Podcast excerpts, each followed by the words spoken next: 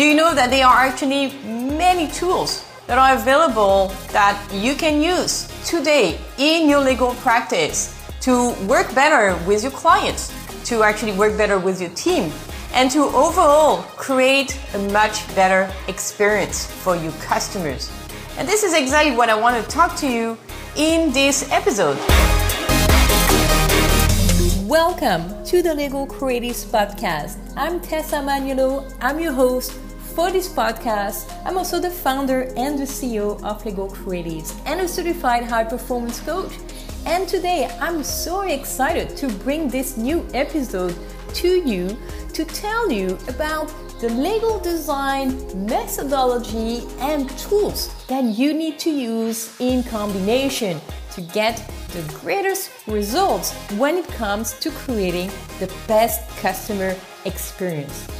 But before you dive into today's episode, I would like to take a moment to tell you that inside our immersion program at Legal Creatives, you can get a chance to experience everything that I'm about to share with you in this podcast.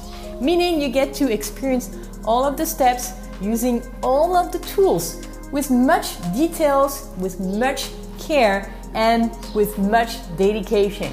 This is happening in February 2022, and the program is almost half full. So, this is your opportunity if you feel the calling to actually get to learn and practice with a community of like minded professionals from all around the world.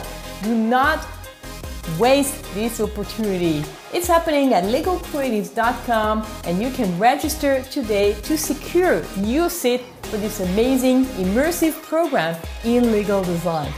Now, let's get you started with the tools you need to use at every step of the process. So, by the end of this episode, you will have a much better understanding of what you need to use in order to get great results at creating the ultimate customer experience with legal design.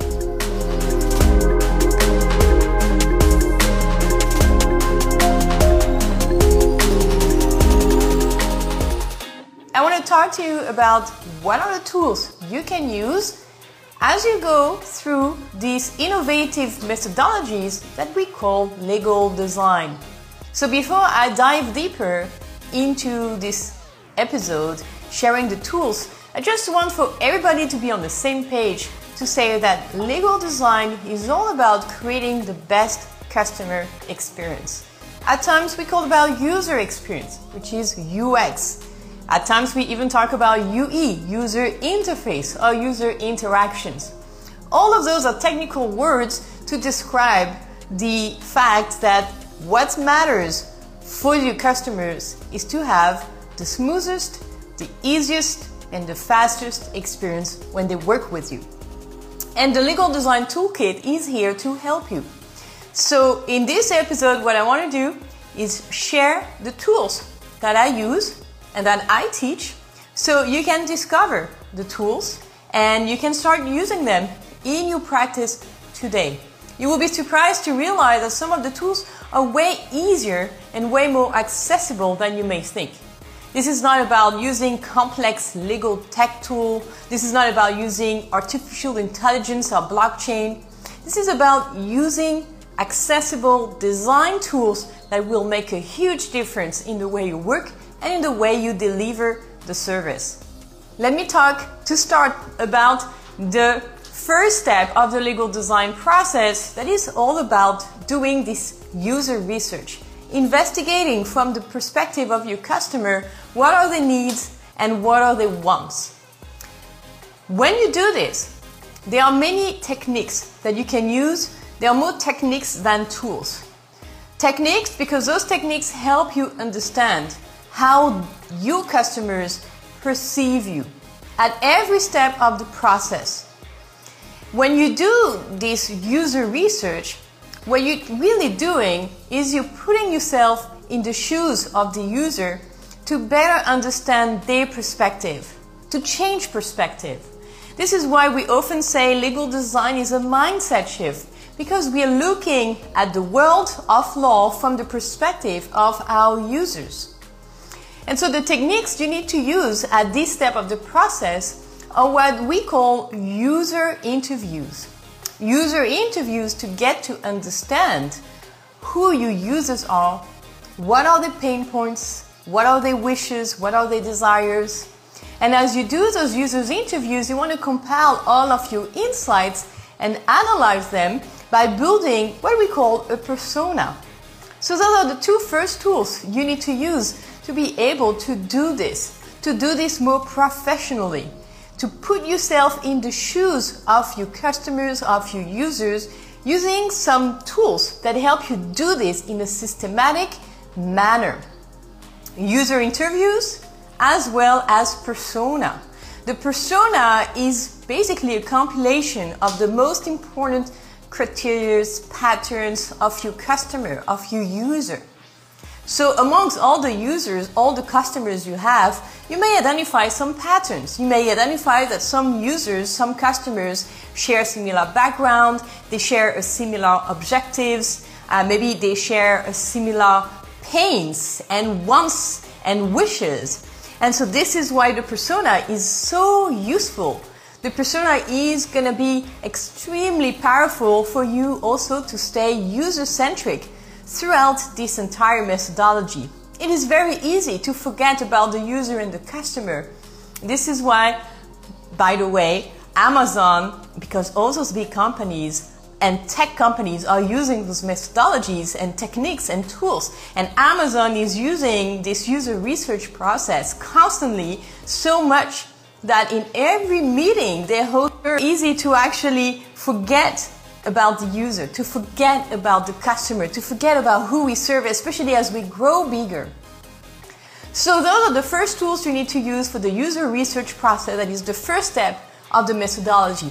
Then as you move to the second step, which is defining the problem, framing the problem before you get to ideate, when you frame the problem, this is where you need to use your analytical skills, where you need to actually be able to identify those patterns and to really condense them into a problem definition.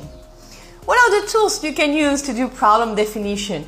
There are no magic tools to do that. There are different techniques that you can use. There are a couple of techniques that I personally love to use and I teach them in our programs, whether it's in the online academy or the certification program, because I found those tools to be really effective when it comes to defining the problem with minimum time and with maximum impact.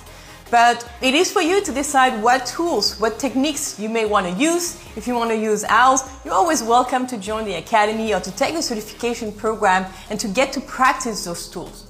Problem definition is really important. Without a problem definition, you cannot start the ideation process. You cannot hope to be productive in the creative process without a strong and short problem statement. This is why this step is so important.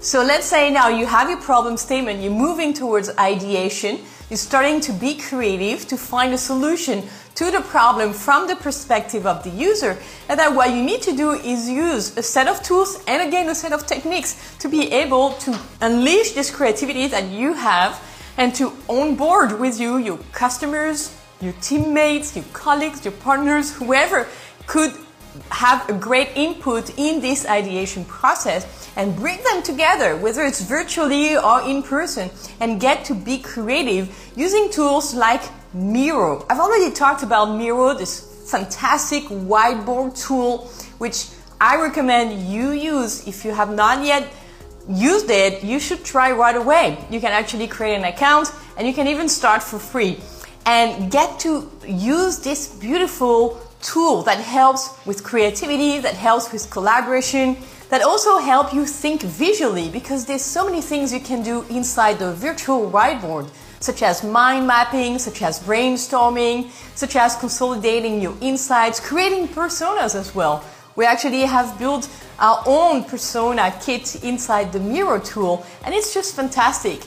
The big difference it makes is that it makes everything so much clearer and so much better for collaboration. So at the ideation phase, this is what you need to do. You need to use a tool that allows you to be creative, that allows you to collaborate with others, and that allows you to visualize the ideas and the possibilities that are available for you to solve this problem from the perspective of the user. Once you've done this, you can move into the next phase, that is the prototyping and testing phase. That is a really important step in the process and very often forgotten, which is a real pity because this is where you get to make sure that your solution works for your users, for your customers. Because remember, this is all about making a better experience for your customer. This is all about making sure your customer feels most satisfied because the experience you give is more smooth, is more enjoyable, is faster, it's quicker. So at the end, you want to test that your solution is going to work for sure with your customer and your users. And if it doesn't, you need to iterate. So how do you do this? What are the tools you can use to do this? Pretty simple. There are so many tools that you can use to prototype, which is basically to make a really small representation of what you envision to develop. So before you invest time, money, energy into developing this solution, you want to test it. And there are many tools that you can use. Some of the tools are more design tools, other tools are no code tools, other tools are actually as simple as a virtual whiteboard tool. So here you need to be able to use a good sense of judgment to pick the right tool for the kind of prototype you want to build. If you want to build something that is physical, well, many people are actually using Lego. You can use Lego to build a prototype of a physical product. Uh, you can actually use uh, tools like Canva to design a prototype of a new document, of a new app, of a new website. We've done this many times at Legal Creatives and it works because it's all about having a visual representation of the solution you envision. And as long as you can see it and show it, this is perfect and sufficient for prototyping and testing. Of course, there are more advanced tools that you can use, such as InVision, Adobe XD, and so many other design tools or no-code tools, because you can use no-code tools as well as simple as Trello. Trello could be a great tool for you to represent a new workflow and to test it with your teammate. So it all depends on what you're building. It all depends on uh, also the, the test and what you want to test with your customers, with your teammates, with your partners. But the idea is to test really quickly with a small prototype. And once you've done this, you can collect the result, analyze the result, go back to the whiteboard, use Miro again to collect the insights, to analyze the insights, and then to be able to go to the final step, which is to iterate and finally to co-develop your solution. Always doing this with your user. Always co-developing with your customer as much as possible. There is uh, something that is often a little bit misunderstood in legal design. Is some people tend to think that legal designers have a magic wand and are able to be so creative and to create so many amazing things. When in fact the only secret legal designers use is they co-develop they co-create they co-research with their customers. It's a collaborative process. It's a process where you engage your users your customers with you on this journey. So there's no magic creativity uh, there's no divine intervention. It's a process, it's a methodology, and you use the tools to help you go from one step to the other. As you can see, uh, it's all about you taking the initiative, taking the action, making the first step, and continuing one step at a time, trusting the process, and finding the tools you need to be able to do a great job with legal design. So that's all I wanted to say. I wanted to talk to you about tools you need to use to be able to conduct the legal design process at each step of the process. So we have seen that when we start the user research, we can use many tools that are helping us understand better how our customers see the world of law. And then we have seen that in the ideation creative process, we can use many tools such as Miro to host brainstorming sessions and to co-create. We have also seen that towards the end of the process, when it's time to prototype and iterate, there are many tools that you can use that are mostly design tools, but can be as simple as Canva to prototype quickly and cheaply a solution to show it to users and to test it. And then this is how we go back to the user interview at the end of this process, testing with customers, testing with users, getting the feedback, getting the insights, analyzing if there are any patterns, and then making sure the solution is going to work. And so this is it. As you can see, this is a human-centered methodology. It's centered around interacting with users, with other humans, being able to really understand them with empathy and to provide the best solution with creativity. And so my question now is, are you doing legal design work? And if you're not, why not? This could be a fantastic opportunity to be able for you to actually get to take action, get to use some of the tools I have mentioned, and get to talk more to your customers, and get to co-create more with your colleagues as well as with your users. The opportunity is here for you, and if you need help, you know, you can always count on us, whether it's me or the Legal Creatives community. Recently, we have created a beautiful new community hub, and you're invited. You're invited to take a look at the hub and to see what's happening, all of the resources that are shared, all of the great feedback that is, is being given, and to see all of the support you can get. Because you're not alone. There are actually many legal design professionals from all around the world that are on this journey. But maybe you don't know where they are, you don't know who they are, because there is no place for you to meet them. This is why I created the Legal Creatives platform and community to be able to learn from each other, to be able to share, to be able to grow, to be able to learn, and to enjoy this process of discovering this great methodology and becoming more professional at using it. And so this is all I wanted to say today. Um, I hope this served you. I hope you got some good takeaways. I hope you're going to take action. So I look forward to seeing you take action and to let me know how it goes for you on this journey.